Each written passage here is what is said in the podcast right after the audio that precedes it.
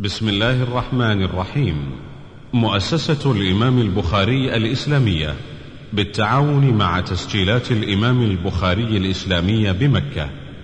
تقدم ما يطلبه الصائمون منكم, منكم وإليكم, وإليكم, وإليكم. يظل للماضي حيزا من ذكرياتنا.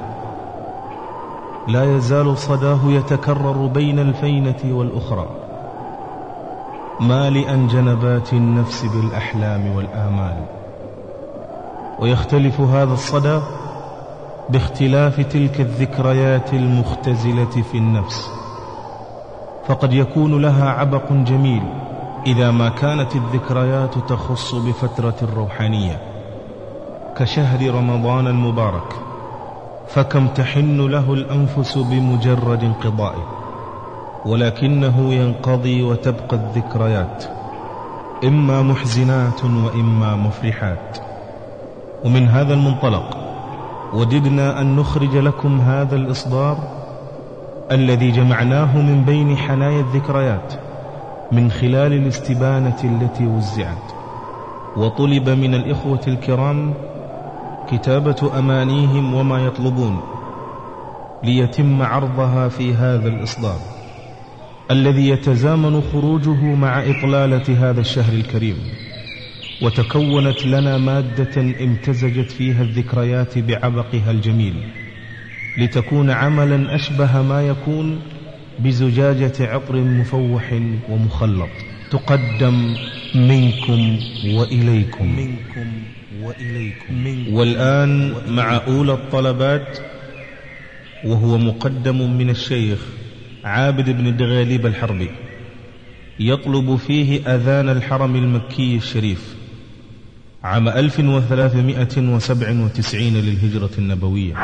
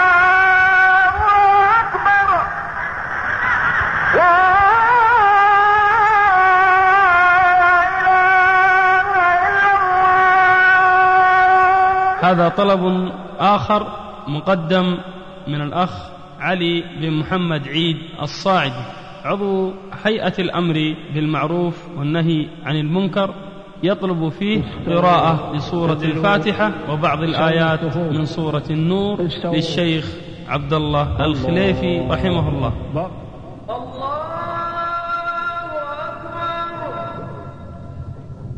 بسم الله. الحمد لله رب العالمين الرحمن الرحيم مالك يوم الدين إياك نعبد وإياك نستعين اهدنا الصراط المستقيم صراط الذين أنعمت عليهم غير المغضوب عليهم ولا الضالين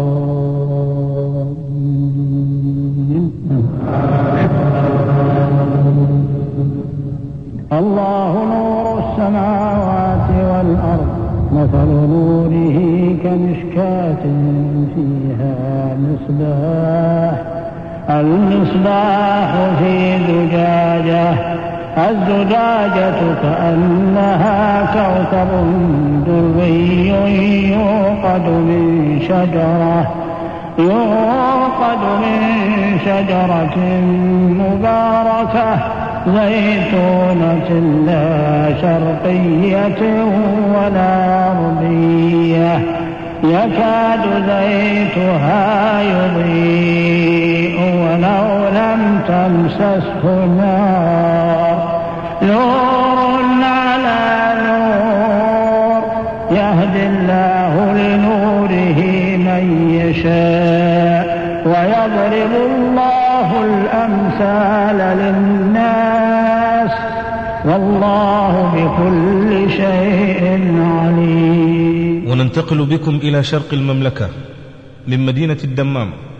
يطلب الأخ مشبب ابن مبارك الأحمري مقطعا من خطب الشيخ عبد الله خياط رحمه الله من المسجد الحرام. الحمد لله الذي وحد في الإسلام بين العقيدة والعمل. أحمده سبحانه وأشهد أن لا إله إلا الله وحده لا شريك له وأشهد أن سيدنا محمدا عبده ورسوله أكرم بمن اصطفاه الباري لأعظم عمل. اللهم صل وسلم على عبدك ورسولك محمد وعلى آله وصحبه. أما بعد فيا عباد الله الطابع الذي يتسم به الإسلام هو الوحدة في العقيدة والعمل. كما قال تعالى موجها إلى ذلك. وما أمروا إلا ليعبدوا الله مخلصين له الدين حنفاء ويقيموا الصلاة ويؤتوا الزكاة وذلك دين القيمة والعمل كما يكون صلاة وزكاة وغيرهما يكون أيضا تخطيطا لمعركة المصير كما قال تعالى وأعدوا لهم ما استطعتم من قوة. ويكون أيضا تنسيقا للجهود وتوحيدا للسياسة ودعما للاقتصاد وتصميما لإزالة الفرقة بين المسلمين. كما قال تعالى وافعلوا الخير لعلكم تفلحون وجاهدوا في الله حق جهاده. إلى أن قال هو سماكم مسلمين. فالعمل للتخطيط لذلك كله هو مبدأ إسلامي لا ينفك عن العقيدة وهو مظهر من مظاهر الاهتمام بأمر المسلمين. ومن أجل ذلك تعدد انعقاد المؤتمرات الإسلامية لصالح الجماعة في كل ما يعود عليها بالخير. ويبرزها تحت الشمس كأمة من حقها أن تسود العالم بمبادئها وسمو أهدافها وبالرقائق الإسلامية التي تستمد تستمد منها الدعم والقوة. كما قال تعالى ولا تهنوا ولا تحزنوا وأنتم الأعلون إن كنتم مؤمنين. غير أن الذي يجب أن يغنى به المؤتمرون في كل مكان وزمان أن تقترن تقترن توصياتهم بالعمل. وألا تكون دائما حبرا على ورق. فلقد مدد رب العزة بصنيع من يجنح إلى ذلك حيث يقول يا أيها الذين آمنوا لم تقولون ما لا تفعلون؟ كبر مقتا عند الله أن تقولوا ما لا تفعلون. ومن مدينة جدة يطلب الشيخ علي بن أحمد علوي كبير محللين الأنظمة الآلية المساندة بالخطوط الجوية السعودية مقطع من الرؤية التي أبكت الشيخ الألباني رحمه الله حينما قصت عليه عبر الهاتف. رأت امرأة من الجزائر رؤية صالحة. فأخبر الشيخ الألباني بها عبر الهاتف. وخلاصة هذه الرؤيا أن إحدى الأخوات رأت النبي صلى الله عليه وسلم في المنام. فأتى شيخ وقور ذو لحية بيضاء يسأل عن النبي صلى الله عليه وسلم فأشارت بيدها أنه هناك. فجعل الشيخ يقتفي آثار رسول الله صلى الله عليه وسلم ويمشي خلفه. فسألتها أختها من هذا الشيخ؟ فقالت هذا الشيخ الألباني. هذا الشيخ الألباني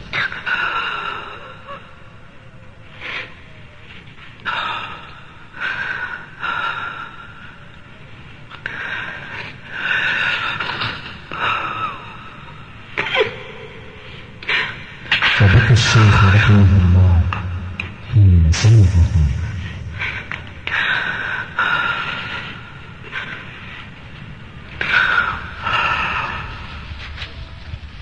انصرفوا يا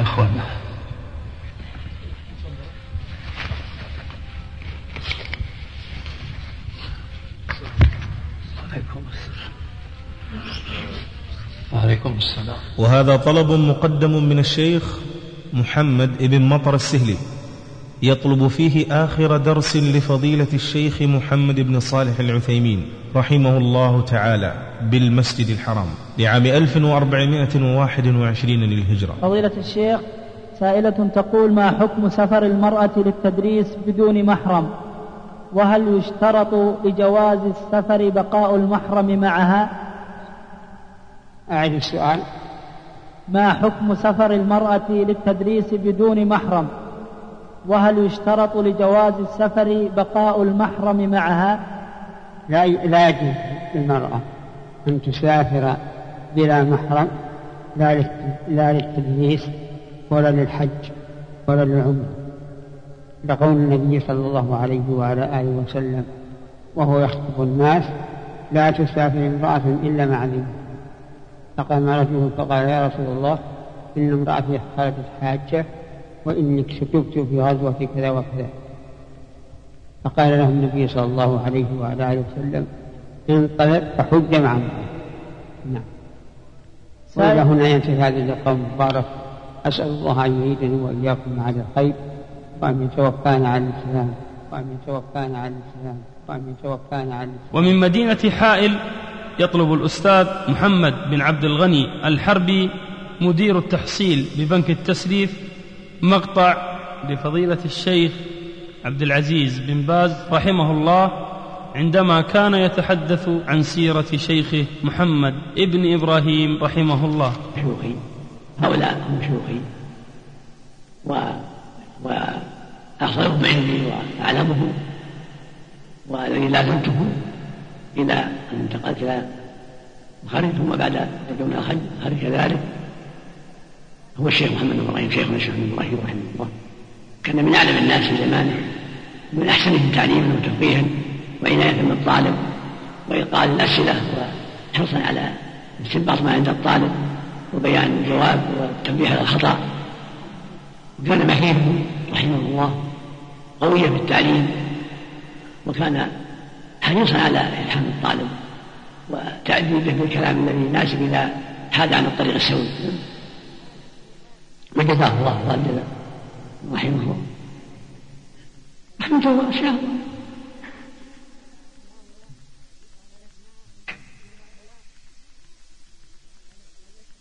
وسلم له فضل كبير علينا رحمة الله عليه. وعناية عظيمة بالطالب عناية عظيمة. وتوجيه في جميع الأوقات رحمه الله. أصلح الله ذريته وغفر له نعم.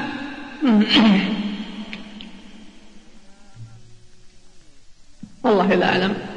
ما أعلم. رأت عيناي قبل ذهاب البصر ولا وقع في قلبي. وهو أحسن تعليما وأكثر في الخير رحمة الله.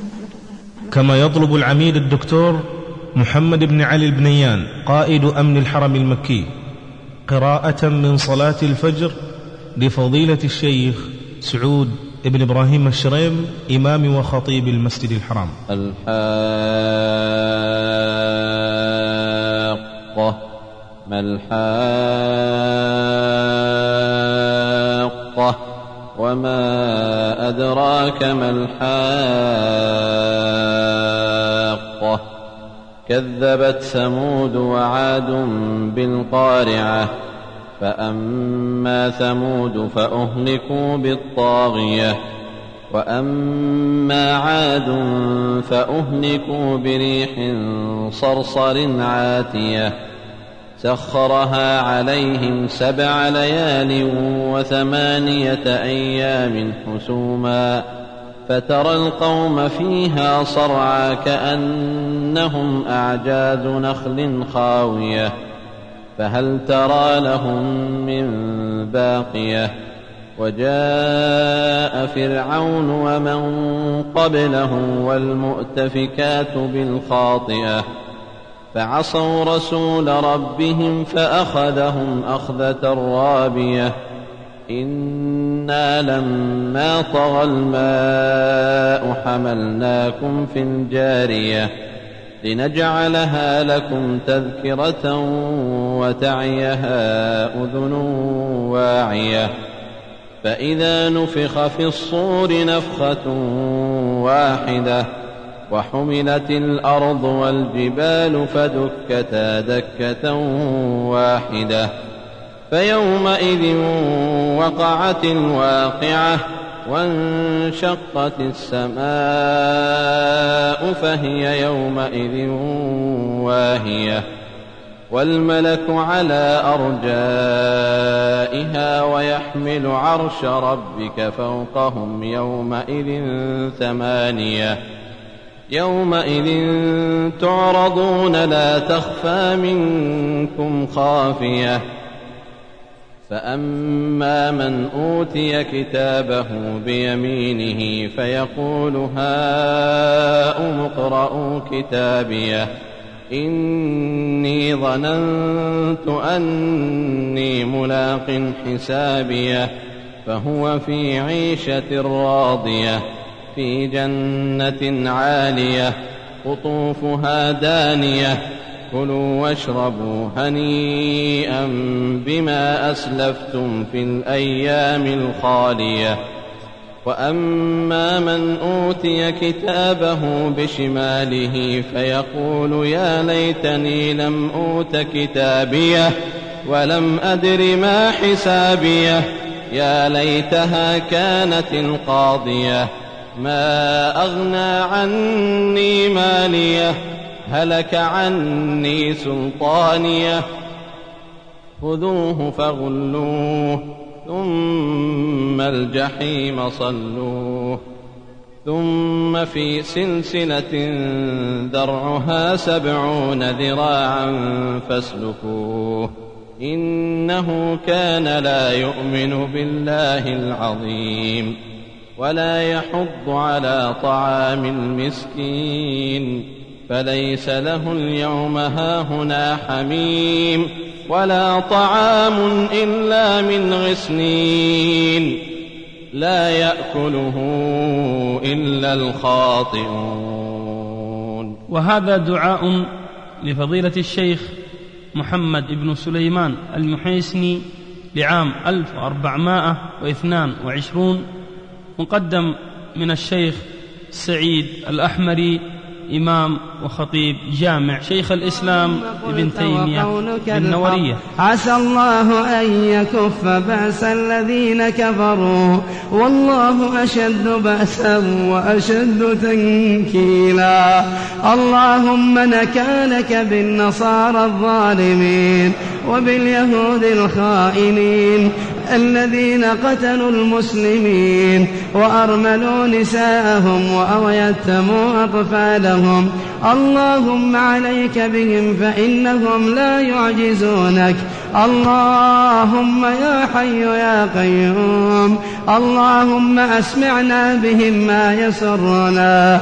اللهم أسمعنا بهم ما يسرنا.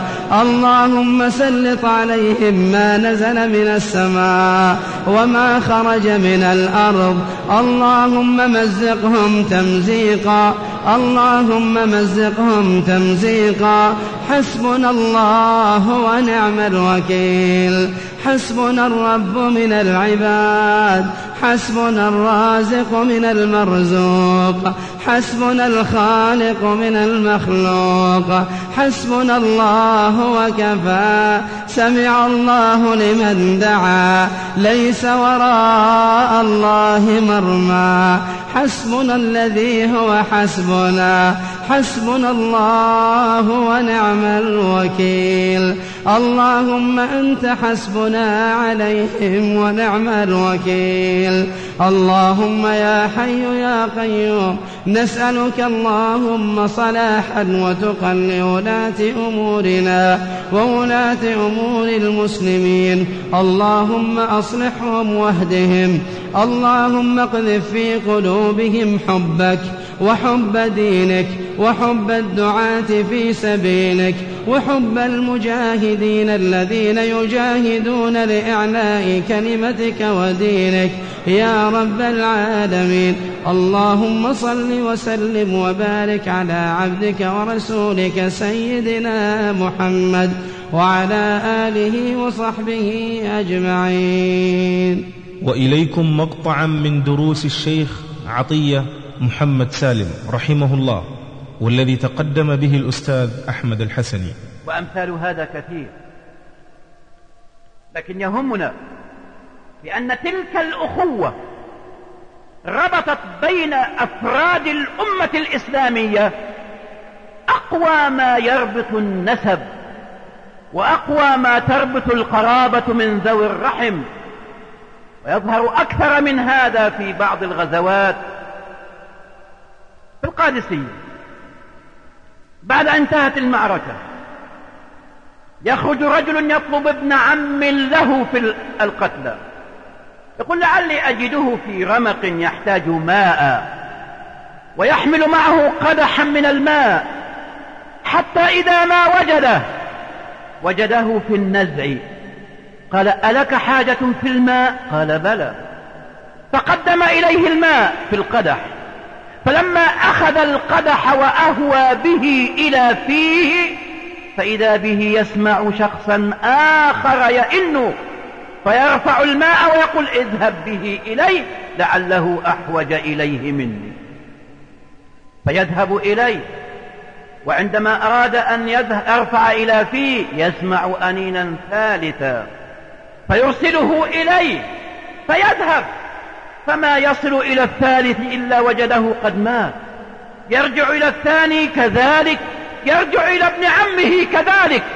يموت الثلاثة كل يؤثر أخاه على نفسه والماء يبقى في القدح. فين هذا يا أخوان؟ يروي البخاري رحمه الله عن ابن عمر كنا في زمن لا يعرف أحد منا فضل درهم على أخيه. اللي في يده ويد أخوه كله سوا. اللي في يده لأخيه.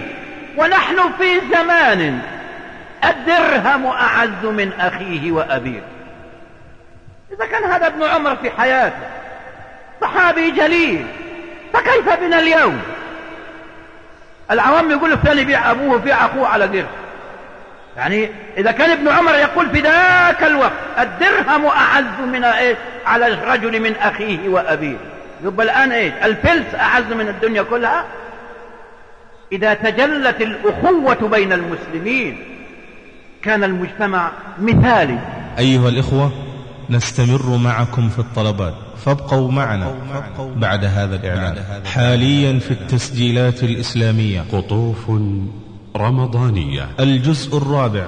ماذا قالوا عن رمضان؟ بمجموعة من أصحاب الفضيلة العلماء والمشايخ. كيف نستقبل رمضان؟ سعود بن بركي المسعودي. فرصة لا تعوض. للأخوين الحمودي والجبيلان عبر وعبرات من شهر رمضان. مجموعة من خطب الشيخ طلال أبو النور. مفاهيم رمضانية تعطر بالتوبة والاستغفار. للشيخ سعود بن إبراهيم الشريم ما يطلبه الصائمون. منكم وإليكم. وإليكم. والآن أيها الإخوة نعود إليكم مع باقي الطلبات. ومن المدينة النبوية يطلب الأخ حسن الشنقيطي الموظف بالمكتبة الصوتية في المسجد النبوي قراءة للشيخ محمد أيوب. يعني ما اكتفيت بطلب أول؟ فأطالب بطلب آخر. أنا أعتقد أنني لا أحتاج إلى أن ألبي لهم هذا الطلب لأنه آه، من كثرة ما يسمع الناس تلاوة محمد أيوب ملوا منه ومن قراءته. يعني ونحن الآن كبرنا وعجزنا وليس هناك ذلك الصوت الذي يعني إذا سمعتموه قد تدعون لي ولربما تدعون علي. أعوذ بالله من الشيطان الرجيم. يا أيها الذين آمنوا اتقوا الله ولتنظر نفس ما قدمت لغد. واتقوا الله إن الله خبير بما تعملون.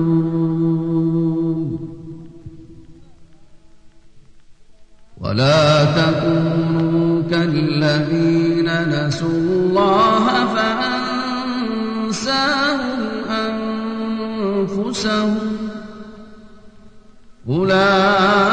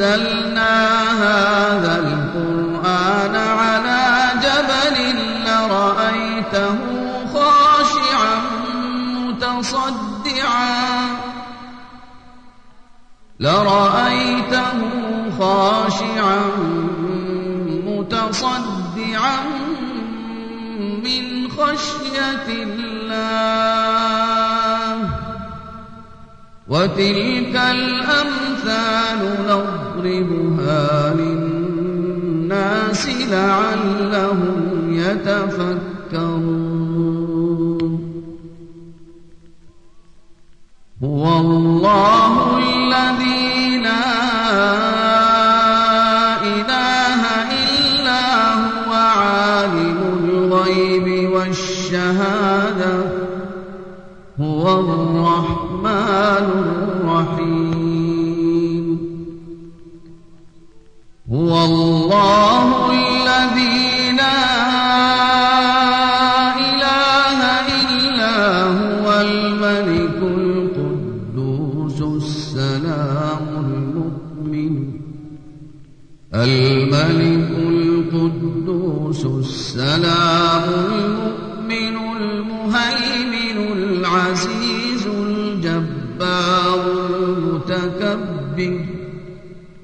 سبحان الله عما يشركون.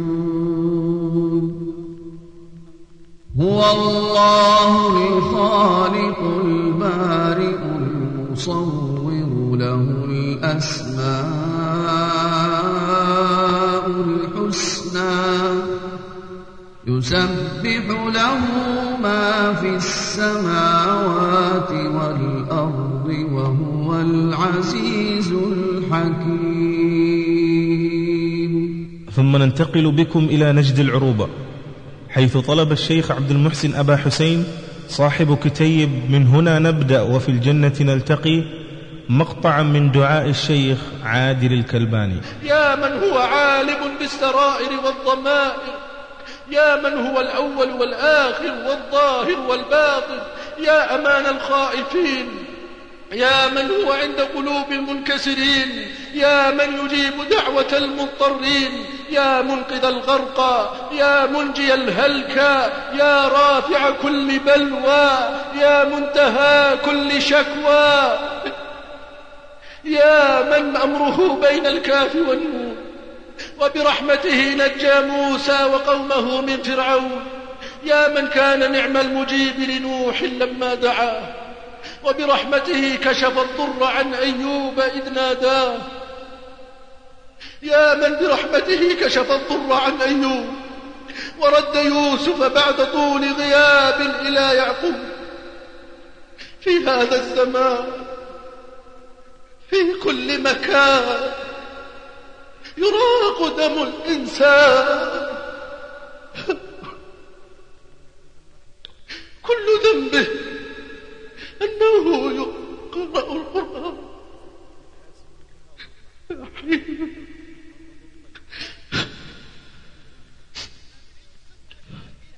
في هذا الزمان في كل مكان يراق دم الإنسان. كل ذنبه أنه يقرأ القرآن. كل ذنبه أنه يقرأ القرآن. ومن مدينة ينبع تقدم المهندس بشركة أرامكو إبراهيم بن أحمد قراءة للشيخ الألباني رحمه الله. تبارك الذي جعل في السماء بروجا وجعل فيها سراجا وقمرا منيرا. وهو الذي جعل الليل والنهار خلفه خلفة لمن أراد أن يتذكر أو أراد شكورا. وعباد الرحمن الذين يمشون على الأرض عونا وإذا خاطبهم الجاهلون قالوا سلاما. والذين يبيتون لربهم سجدا وقياما. والذين يقولون ربنا اصرف عنا عذاب جهنم إن عذابها كان غراما إنها ساءت مستقرا ومقاما والذين إذا أنفقوا لم يسرفوا ولم يقتروا وكان بين ذلك قواما. والذين لا يدعون مع الله إلها آخر ولا يقتلون النفس التي حرم الله إلا بالحق ولا يزنون. ومن يفعل ذلك يلقى ثاما. يضاعف له العذاب يوم القيامة ويخلد ويخلد فيه مهانا. إلا من تاب وآمن وعمل عملا صالحا فأولئك يبدل الله سيئاتهم حسنات. وكان الله غفورا رحيما. ومن تاب وعمل صالحا فإنه فإنه يتوب إلى الله متابا. والآن نترككم مع مقطع من برنامج على مائدة الإفطار للشيخ علي الطنطاوي رحمه الله. تقدم بطلبه الأخ أبو فهد فؤاد الرهيدي. هذا يسأل عن قوله تعالى وما خلقت الجن والإنس إلا ليعبدون. قال هل معنى ذلك أن يترك الإنسان أعماله كلها وأن يقتصر على العبادة؟ الجواب أظن أنه جاءني مثل هذا السؤال وأجبت عنه وقلت أن العبادة بمعناها الواسع لا تقتصر على الصلاة وعلى الصيام وعلى العبادات المعروفة بل إن كل عمل كل عمل يعمل ابتغاء وجه الله أولا ويكون موافقا لما شرع الله. يعني ما نعمل نبتدع في الدين بدعة جديدة. هذا كله يعتبر عبادة. ولذلك ممكن تكون أعمال المسلم كلها عبادة. يأكل ويكون أكله عبادة. كيف يأكل وينوي أن يتقوى بالأكل على عبادة الله أن يتقوى بالأكل على القيام بالعمل الذي يرضاه الله يكون أكله عبادة. ونستمر معكم في الطلبات حيث يطلب الأخ فاروق أبو القاسم حاجي مقطع من شريط توقيع قصيدة الأم المحروقة من ابنها وكانت بصوت الشيخ عبد العزيز الأحمد. وهذه امرأة عقها ابنه فكان يصدق ما تمليه عليه زوجته في أم فإذا حضر الابن امتدحت الزوجة تلك الأم. وإذا خرج زوجها سامت الزوجة الأم المسكينة سوء العدم. فأنشدت الأم هذه الأبيات. ربيته مثل فرق السوي عظامه أم الطعام ترى في جده زاغبا. حتى إذا عاد كالفحل شذابه أبره ونفى عن متنه الشاذبا. أمس يمزق أثوابي ويضربني أبعد شيبي عندي تبتغي الآدب. إني لأبصر في ترجل لماته وخط لحياته في خده عاجبا. أمس يمزق أثوابي ويضربني أبعد شيبي عندي تبتغي الآدب. قالت له عرسه يوما لتسمعني مهلا فإنا لنا في أمنا آربا ولو رأتني في نار مسعرة ثم استطاعت لزادت فوقها حاطبا ولو رأتني النية في نار مسعارة ثم استطاعت لزادت فوقها حاطبا ولو رأت نية في نار مسعارة ثم استطاعت لزادت فوقها حاطبا ولو رأت نية في نار مسعارة. استراحة استراحة, استراحة الشريط, الشريط.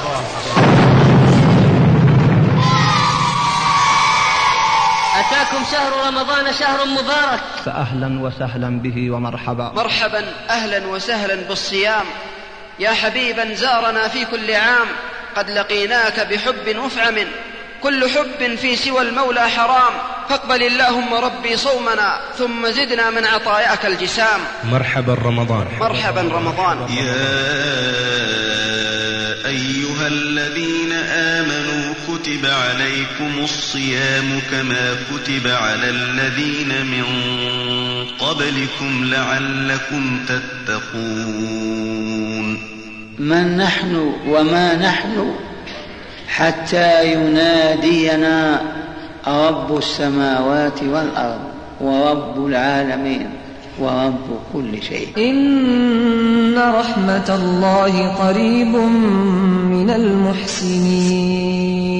فجدير بالمؤمن والمؤمنة المنافسة في هذا الخير والمسارعة في هذا السر الكريم إلى أنواع الطاعات. أتاكم شهر رمضان شهر مبارك. من صام رمضان إيمانا واحتسابا غفر الله له ما تقدم من ذنبه. وهذا الشهر الكريم. تفتح فيه أبواب الجنة. وتغلق فيه أبواب جهنم. وتضاعف فيه الحسنات. فيه ليلة واحدة خير من ألف شهر. مرحبا رمضان. مرحبا رمضان. مرحبا بسيد الشهور. مرحبا رمضان. مرحبا بشهر البركة. مرحبا رمضان. مرحبا بشهر القرآن. شهر الصيام والذكر. شهر التوبة والغفران. شهر العزة والكرامة. أخي الكريم إذا جاء هذا الشهر من فضيلته ومن عظمه تفتح أبواب الجنان. ألا هل من مشمر لهذه الجنان؟ وأزلفت الجنة للمتقين غير بعيد. هذا ما توعدون لكل أواب حفيظ. من خشي الرحمن بالغيب وجاء بل خشي الرحمن بالغيب وجاء بقلب منيب. ادخلوها بسلام ذلك يوم الخلود. لهم ما يشاءون فيها ولدينا مزيد. كم كنت تعرف ممن صام في سلفه من بين أهل وجيران وإخوان. أفناهم الموت واستبقاك بعدهم حيا فما أقرب القاصي من الداني؟ إننا أيها الإخوة يجب علينا أن نتذكر إخوانا لنا كانوا معنا في العام الماضي يصلون كما نصلي ويتصدقون كما نتصدق ويصومون كما نصوم ويعملون الخير كما نعمل فأصبحوا الآن في قبورهم مرتهنين لا يملكون زيادة حسنة في أعمالهم ولا نقص سيئة. اللهم ارحمنا إذا صرنا إلى ما صاروا إليه تحت الجنازل والتراب وحدنا. نسأل الله للجميع التوفيق. نسأل الله يبلغنا وإياكم إكمال صيامه وإكمال قيامه. ونسأل الله أن يمنحنا وإياك فيه المسارعة إلى الخيرات والحذر من السيئات. إنه سميع قريب وصلى الله وسلم على نبينا محمد وعلى آله وأصحابه. يا أيها الذين آمنوا كتب عليكم الصيام كما كتب على الذين من قبلكم لعلكم تتقون. الأخ ماجد العبسي يطلب قراءة لتسجيل قديم للشيخ علي جابر ويود أن تكون لعام 1406 من المسجد الحرام. الحمد لله رب العالمين الرحمن الرحيم مالك يوم الدين إياك نعبد وإياك نستعين. اهدنا الصراط المستقيم صراط الذين أنعمت عليهم غير المغضوب عليهم ولا الضالين.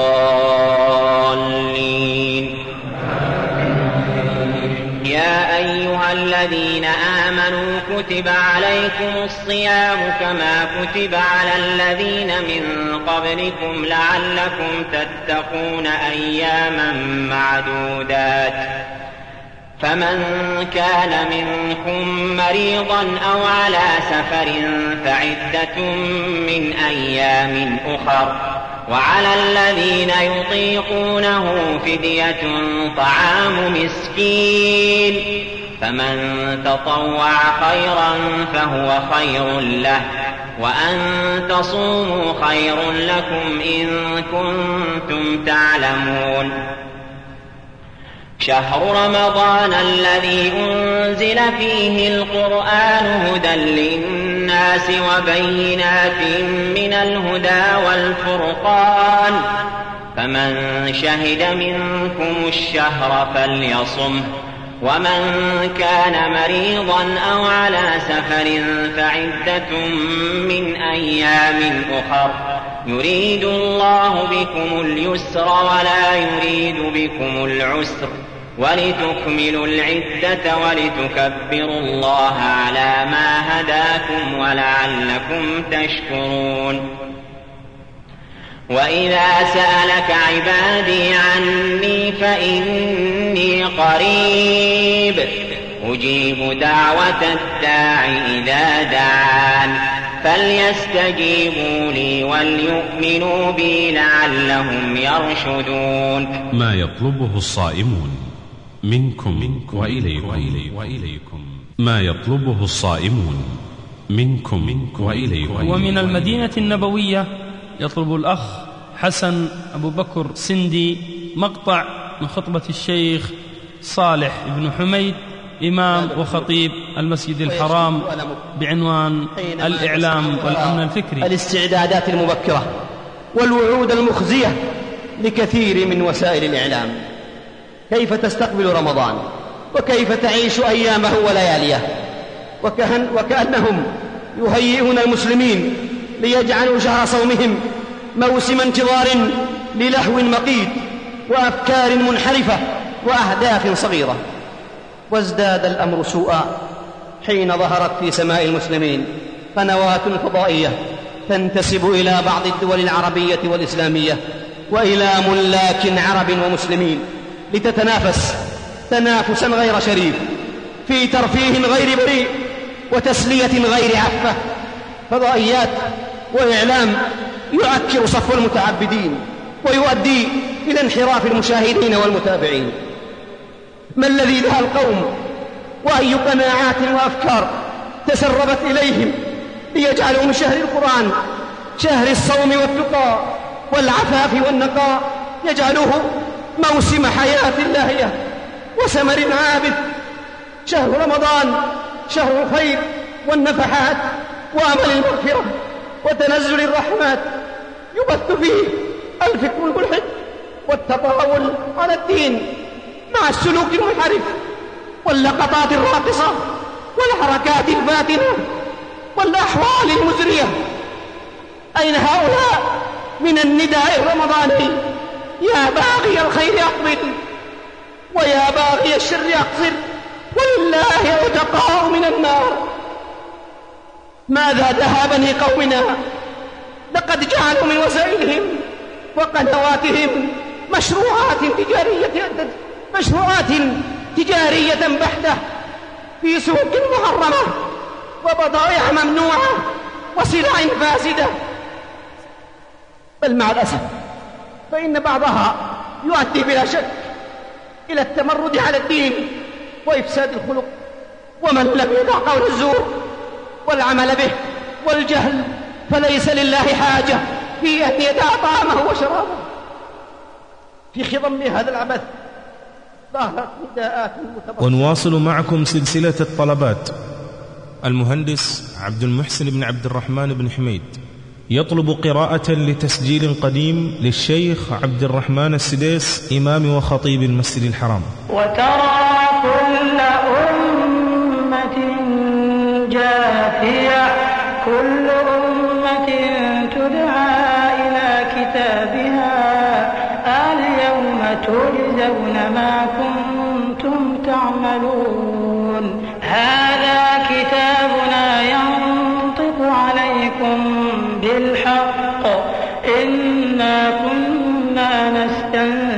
ما كنتم تعملون فأما الذين آمنوا وعملوا الصالحات فيدخلهم ربهم في رحمته ذلك هو الفوز المبين.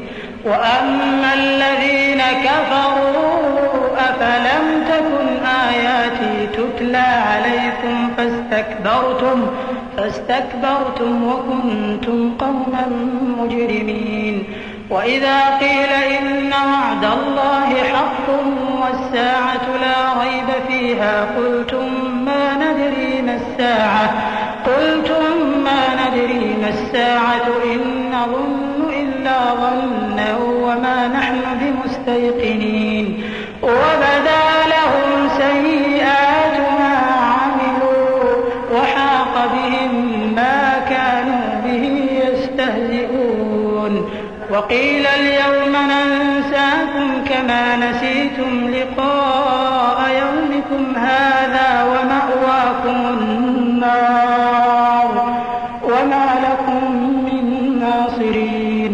ذلكم بأنكم اتخذتم آيات الله هزوا وغرتكم الحياة الدنيا. فاليوم لا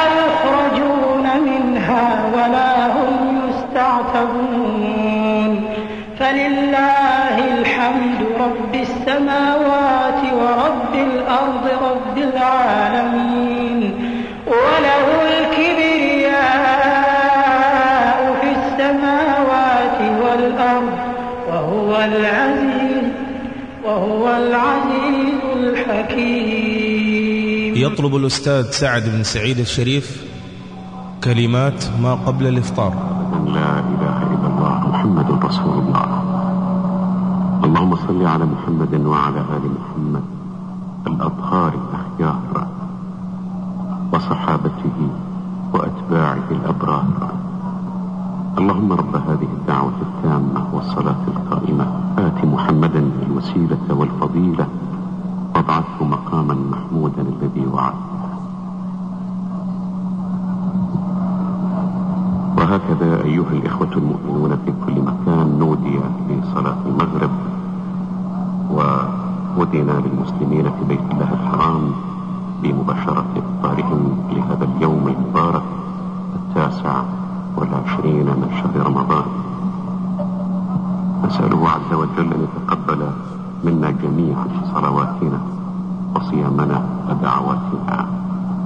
أيها الإخوة بهجة هذه الأيام نابعة من القلوب العامرة بالإيمان القلوب التي تستشعر قلق السعادة الحقة في باطن شغافها نعم أخي الكريم أية بهجة هذه وأية سعادة تلك التي يشعر بها المسلم؟ وقد آنسته الذكريات وأحاطت به المعاني السامية في ظل هذا الشهر الكريم. إن العدد الضخم الذي أما البيت الحرام يؤكد معنى واضحا بأن الحاضر الإسلامي يبشر بمستقبل أفضل في لم شمل الأمة الإسلامية تحت اللواء الأسمى لواء الإسلام. إخوة الإيمان وإذ اجتمعت في بيت الله الحرام هذه الجموع الزاخرة من بني الإسلام. نشعر بالغبطة العظمى لهذا اللقاء الجامع بين المسلمين والذين يؤمنون برسالة الخير والسناء والتي يؤدي الإيمان المطلق الصادق بها إلى مشارف عز يتطامن من تحته رأس الباطل الذي سيزول بتحقيق القوة الإسلامية الكبرى بإذن الله تعالى. اللهم رسخ في قلوب عبادك الإيمان والعطف والرحمة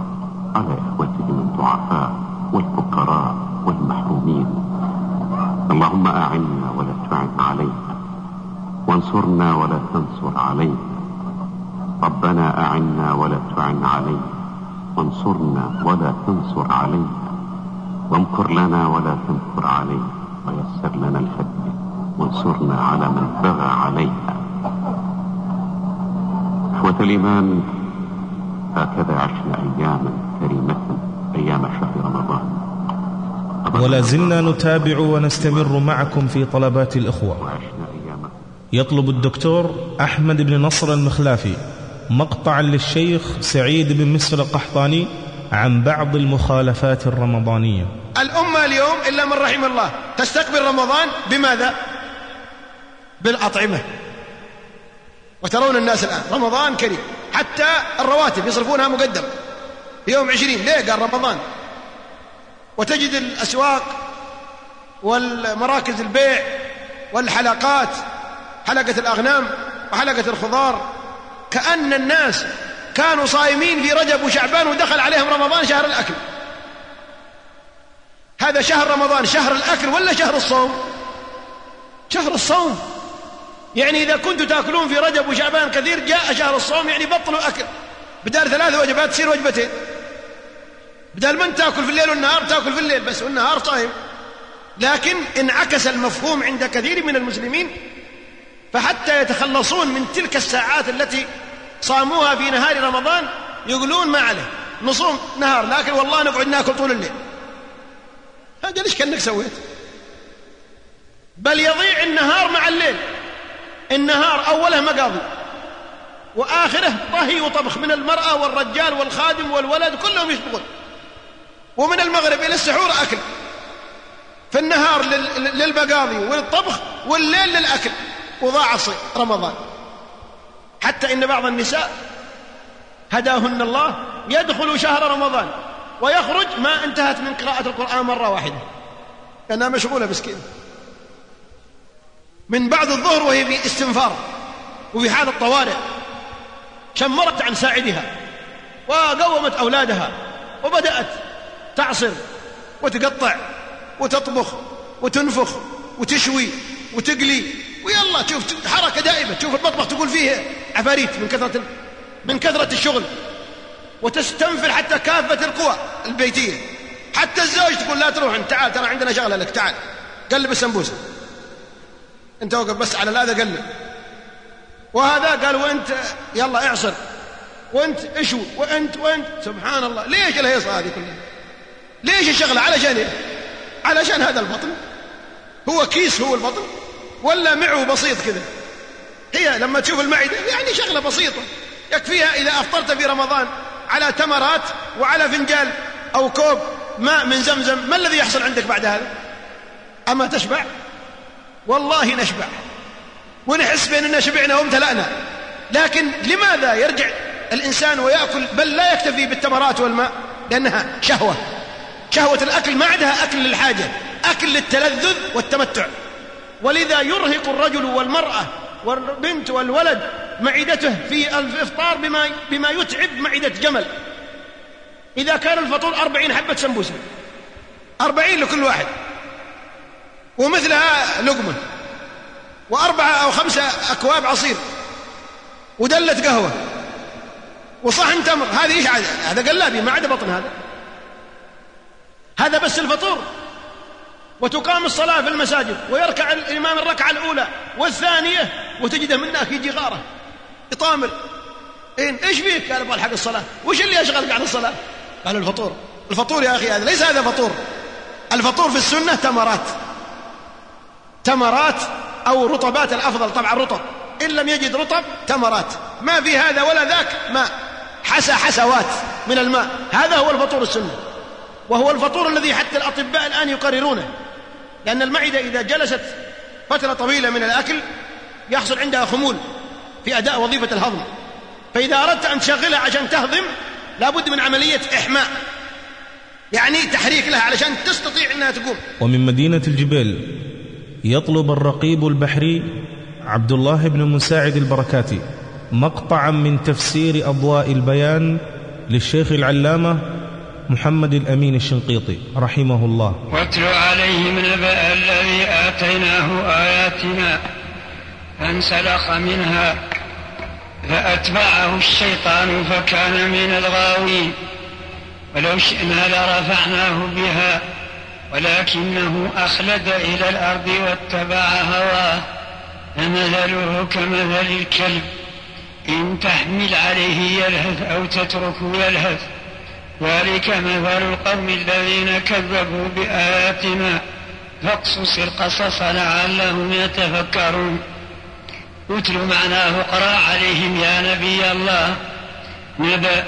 أي خبر هذا الذي آتيناه آياتنا فانسلخ منها.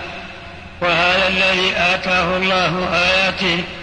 أكثر المفسرين يقولون إنه رجل من بني إسرائيل. بعض العلماء يقول هو رجل من الكنعانيين الجبارين الذين أمر الإسرائيليون بقتالهم.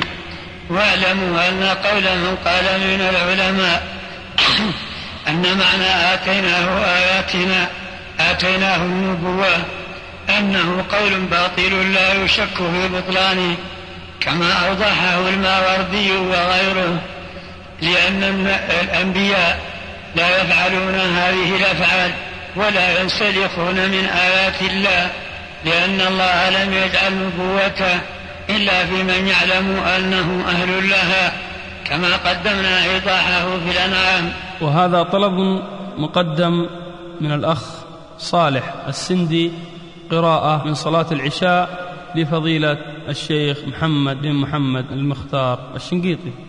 الحمد لله رب العالمين الرحمن الرحيم مالك يوم الدين إياك نعبد وإياك نستعين اهدنا الصراط المستقيم. صراط الذين أنعمت عليهم غير المغضوب عليهم ولا الضالين.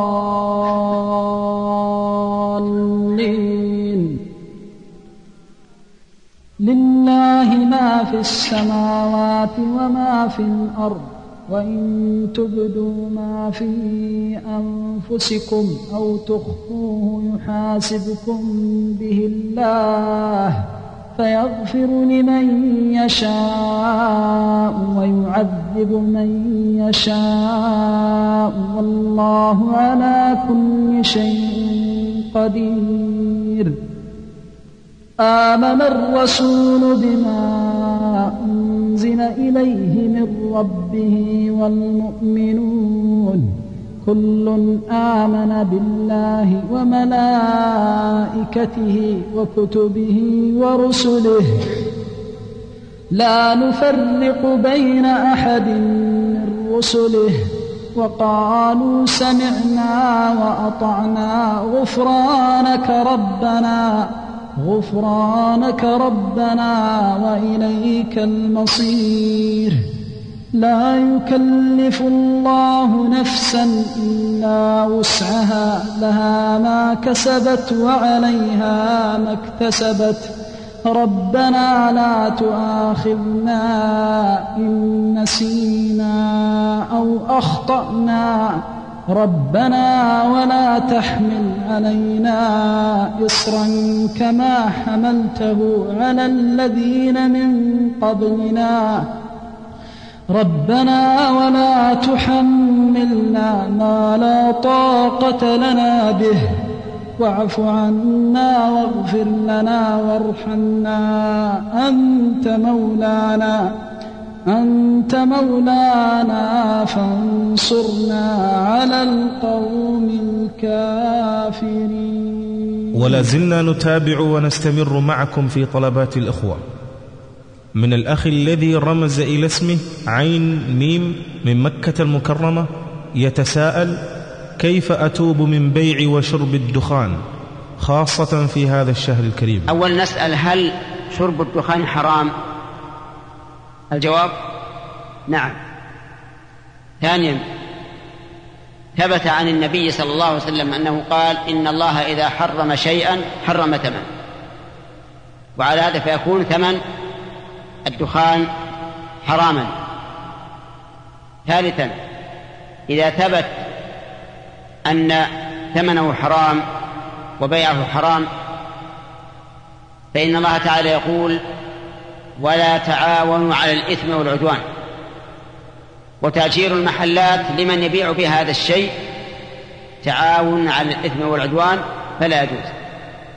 ولهذا لا يجوز تأجير المحلات لمن يعمل فيها عملا محرما. نستمر معكم في الطلبات يطلب الأستاذ حسن بن سالم العوبة ثاني مدرس بثانوية الملك عبد العزيز بالحرس الوطني قراءة للشيخ صالح الهبدان. ولا تحسبن الله غافلا عما يعمل الظالمون.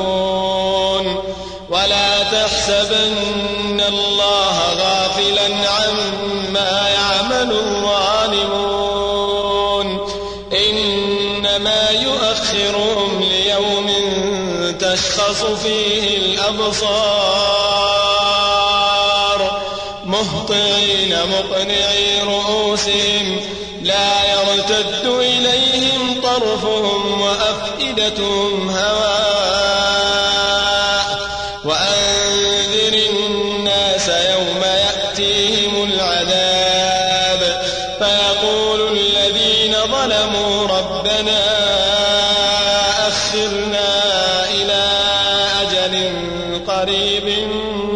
نجب دعوتك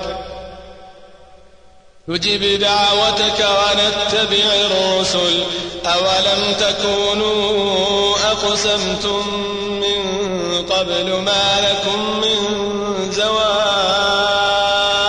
ويطلب الأخ خضر عثمان أذانا من جامع الملك سعود بمدينة جدة.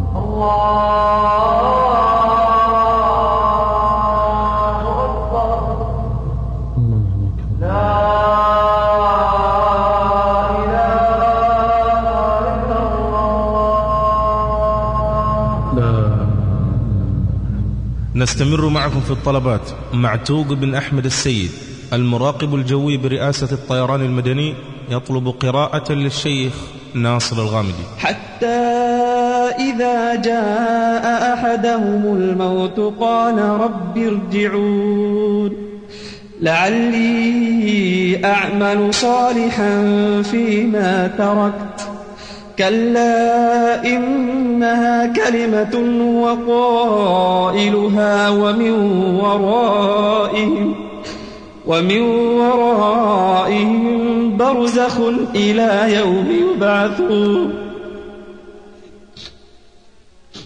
حتى إذا جاء أحدهم الموت قال رب ارجعون. لعلي أعمل صالحا فيما تركت كلا إنها كلمة هو قائلها ومن ورائهم برزخ إلى يوم يبعثون فإذا نفخ في الصور فلا أن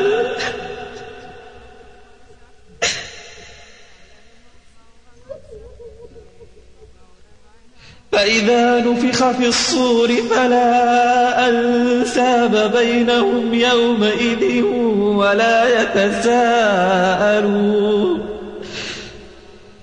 فمن ثقلت موازينه فأولئك هم المفلحون. ومن خفت موازينه فأولئك الذين خسروا أنفسهم. فأولئك الذين خسروا أنفسهم في جهنم خالدون. تلفح وجوههم. تلفح وجوههم النار وهم فيها كالحون ألم تكن آياتي تتلى عليكم فكنتم بها تكذبون؟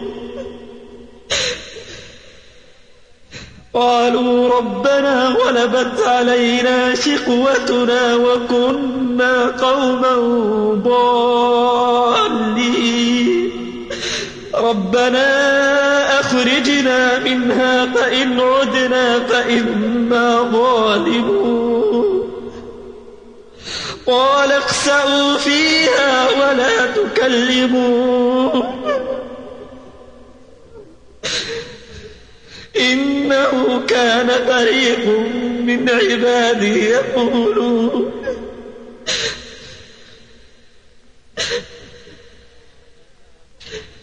إنه كان فريق من عبادي يقولون ربنا آمنا فاغفر لنا. ربنا آمنا فاغفر لنا وارحمنا وأنت خير الراحمين. يطلب فضيلة الشيخ محمد بن سليمان المحيسني مقطع من دروس فضيلة الشيخ صالح البليهي رحمه الله فإذا مثلا رؤي الهلال في مصر لا يجب علينا أن نصوم حتى نراه. هذا القول الثاني. إذا رؤي عندنا لا يجب على أهل إفريقيا والهند وغيرهم أن يصوموا. وهذا دليله قصة كريب. فهناك أم الفضل بنت الحارث أرسلت كريبا إلى معاوية في الشام يقضي لها حاجة فرؤي الهلال ليلة الجمعة. فرأى الهلال كريب ورآه معاوية وصام المسلمون.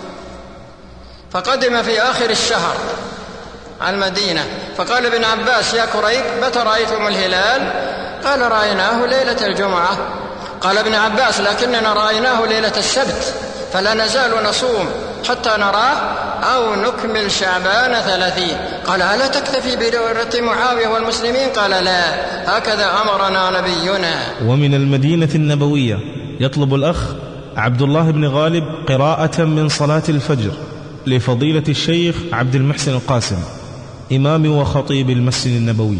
يا أيها النبي قل لأزواجك إن كنتن تردن الحياة الدنيا وزينتها فتعالين أمتعكن وأسرحكن سراحا جميلا وإن كنتن تردن الله ورسوله والدار الآخرة فإن الله أعد للمحسنات منكن أجرا عظيما يا نساء النبي من يأت منكن بفاحشة مبينة يضاعف لها العذاب ضعفين وكان ذلك على الله يسيرا.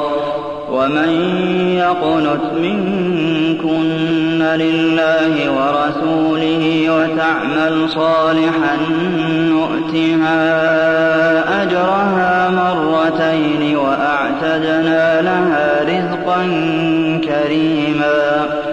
يا نساء النبي لستن كأحد من النساء إن اتقيتن فلا تخضعن بالقول فيطمع الذي في قلبه مرض وقلن قولا معروفا وقرن في بيوتكن ولا تبرجن تبرج الجاهلية الأولى وأقمن الصلاة وآتينا الزكاة وأطعن الله ورسوله إنما يريد الله ليذهب عنكم الرجس أهل البيت ويطهركم تطهيرا. يطلب الأستاذ أبو محمد عصام بن عبد الهادي البركاتي مقطعا من دروس فضيلة الشيخ العلامة عبد الله بن حميد رحمه الله تعالى. الإنسان الذي لم يعرف الإسلام أولا نعرف أن هذه المسألة تكلم العلماء فيها. فقال بعضهم القرآن بلغ كل أحد. قال الله تعالى لينذركم به ومن بلغ. فكل من بلغه القرآن فقد قامت عليه الحجة. لكن على سبيل الفرض على وتنزلا مع سؤالك. تقول إن قوما نشأوا دهريين ولم يعرفوا الإسلام ولا قرآن ولا أي شيء بالكلية فهل يدخلون النار؟ نقول لك لا. يرسل إليهم رسول لأن ربك يقول وما كنا معذبين حتى نبعث رسولا. وما كنا معذبين حتى نبعث رسولا.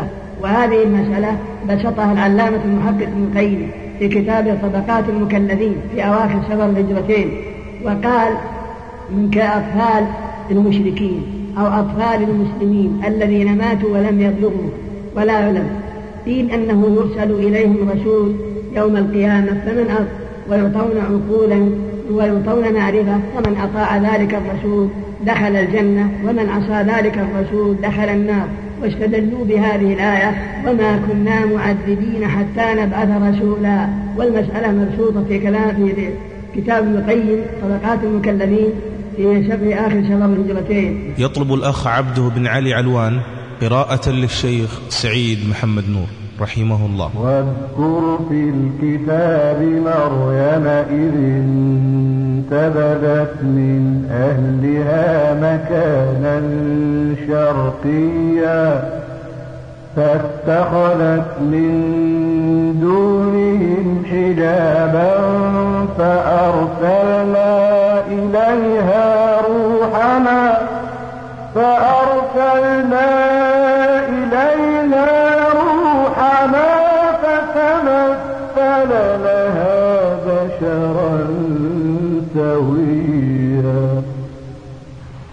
قالت إني أعوذ بالرحمن منك إن كنت تقيا قال إنما أنا رسول ربك لأهب لك غلاما زكيا.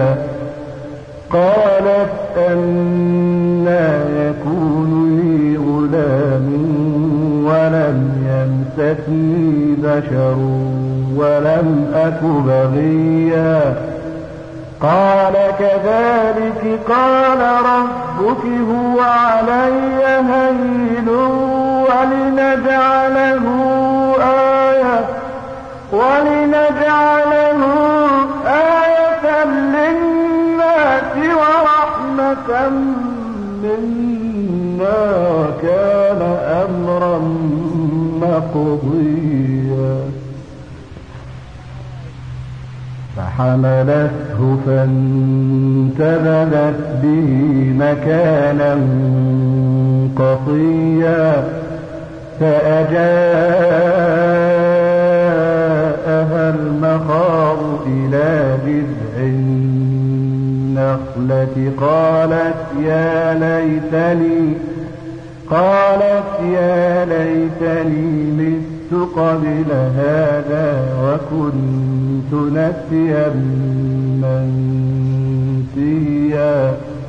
فناداها من تحتها فناداها من تحتها ألا تحزني قد جعل ربك تحتك سريا يطلب الأخ خالد سليمان العنتر مقطعا من شريط صفحات مطوية للشيخ علي القرني. وفي السير للذهبي أيضا أنه أتي بعبد الرحمن بن عائذ إلى الحجاج فقال له الحجاج كيف أصبحت؟ قال لا كما يريد الله ولا كما يريد الشيطان ولا كما أريد. قال ويحك ما تقول؟ قال نعم. يريد الله أن أكون عابدا زاهدا وأنا أعلم أني لست كذلك. ويريد الشيطان أن أكون فاسقا مارقا وما أنا بذاك. وأريد أن أكون مخلا في بيتي آمنا في أهلي. ولم تتركني يا حجاج. فقال الحجاج أدب عراقي ومولد شامي وجيراننا إذ كنا بالطائف خلوا عنه فخلوا عنه. وفي السهر للذهبي أيضا أن سليمان بن عبد الملك استصغر أبا العلاء مولى من موالي الحجاج. كان هذا مشوها ودميما. فقال هذا المولى قال إنك رأيتني والأمور مدبرة عني فلو رأيتني وهي مقبلة لاستعظمت ما احتقرت. فقال سليمان قاتلك الله ما أسد عقلك. أترى الحجاج يهوي بعد في جهنم أم بلغ قعرها؟ يقوله سليمان. قال لا تقل ذاك فإنه يحشر مع من ولاه والذي ولاه أبو سليمان. فقال مثل هذا فليصطنع. ودخل أعرابي على سليمان بن عبد الملك فقال يا أمير المؤمنين إني مكلمك بكلام فاحتمله وإن كرهته فإن وراءه ما تحب إن قبلته. فقال يا أعرابي وكان عاقلا إنا لنجود بسعة الاحتمال على من لا نرجو نصحه ولا نأمن غشه فكيف بمن نأمن غشه ونرجو نصحه؟ فقال الأعرابي يا أمير المؤمنين لقد تكنفك رجال أساءوا الاختيار لأنفسهم وابتاعوا دنياهم بدينهم ورضاك بسخط ربهم خافوك في الله ولم يخافوا الله فيك. حرب للآخرة وسلم للدنيا فلا تأمنهم على ما أتمنك الله فإنهم لم يألوا في الأمانة تضييعا وفي الأمة خسفا وعسفا وأنت مسؤول عما اجترحوا وليسوا بمسؤولين عما اجترحت. فلا تصلح دنياهم بفساد آخرتك فإن أعظم الناس غبنا من باع آخرته بدنيا غيره. فقال سليمان يا أعرابي أما إنك سللت لسانك وهو أقطع من سيفك؟ قال أجل يا أمير المؤمنين ولكن لك لا عليك لك لا عليك. والدين النصيحة والمؤمنون نصحة والمنافقون غششة والنصيحة لك لا عليك. أيها الإخوة نستمر معكم في الطلبات فابقوا معنا بعد هذا الإعلان. قطوف. دعوية الولد الصالح. عبد الله بن منيع العبدلي. ماذا يريدون من المرأة؟ يحيى بن محمد زمزمي. الاستقامة في حياة المرأة. محمد مرزا عالم. الاختلاط. يوسف بن حسن مغربي. تاريخ مجرم. أحمد بن نافع المورعي. غمرات الموت. سعيد بن مسفر القحطاني. حال الناس في القبور. سعيد بن مسفر القحطاني. إصدارات قرآنية.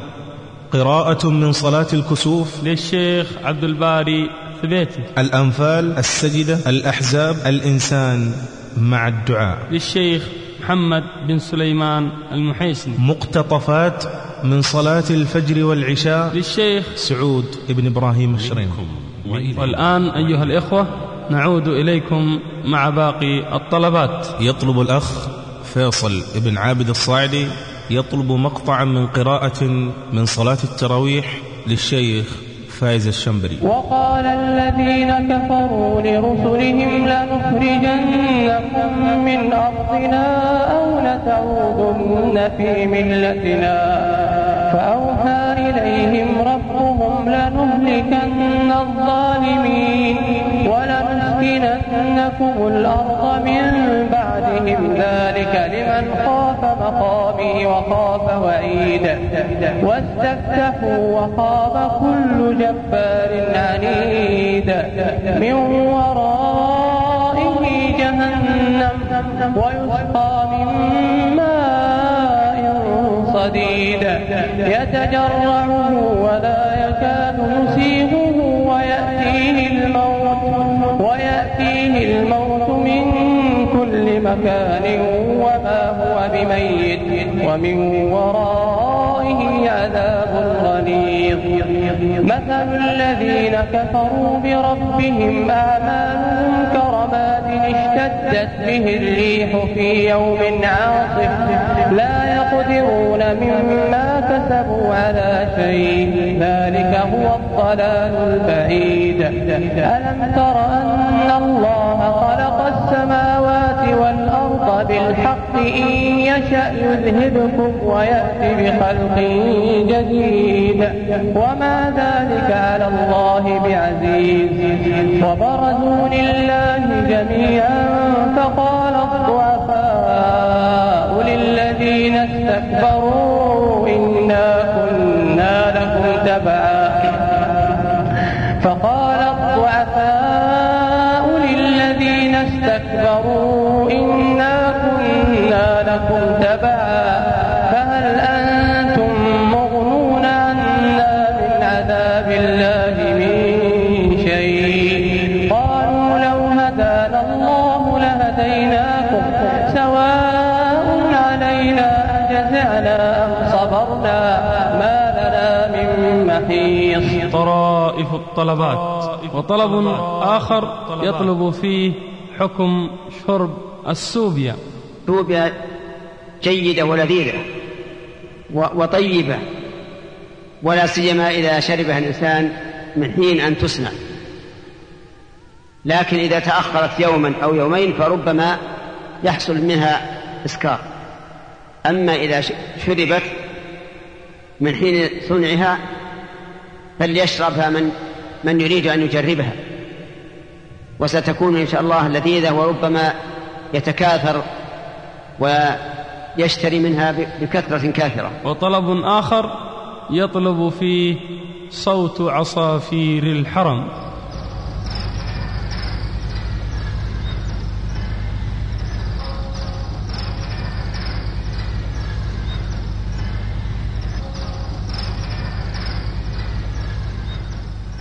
وهذا طلب يطلب فيه مقدمه صوت الدلة وفناجيل القهوة.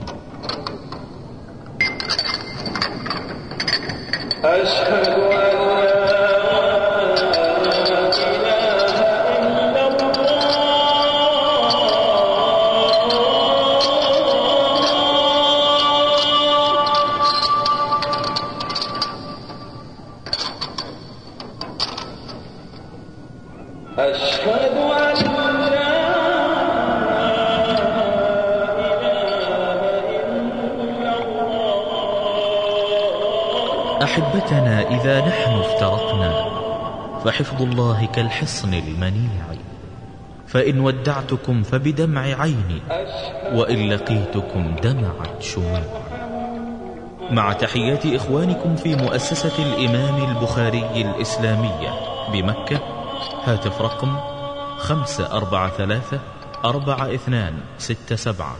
فاكس خمسة أربعة اثنان ثمانية تسعة أربعة أربعة. والسلام عليكم ورحمة الله تعالى وبركاته.